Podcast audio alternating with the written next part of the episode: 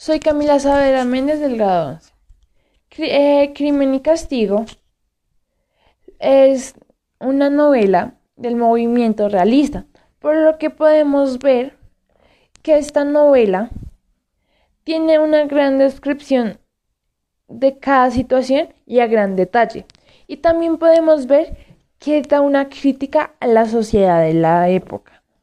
Esta novela está situada en el siglo diecinueve en Rusia. Eh, también en esta novela podemos ver cómo el autor presenta la sociedad de la época y cómo en esta era importante la apariencia, cómo el dinero ayudaba a las personas a sobrevivir en una sociedad donde eh, dividía entre la burguesía y el proletariado, que sufría mucho por falta del dinero.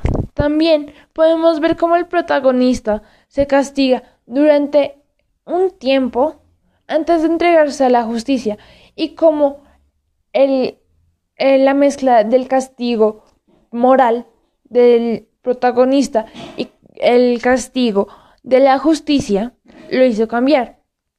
Y finalmente recomiendo esta novela porque la forma de describir la sociedad y la mente del protagonista del autor es muy cautivadora, y además la forma en la que transcurre la historia lo, lo hace aún más cautivadora para el lector.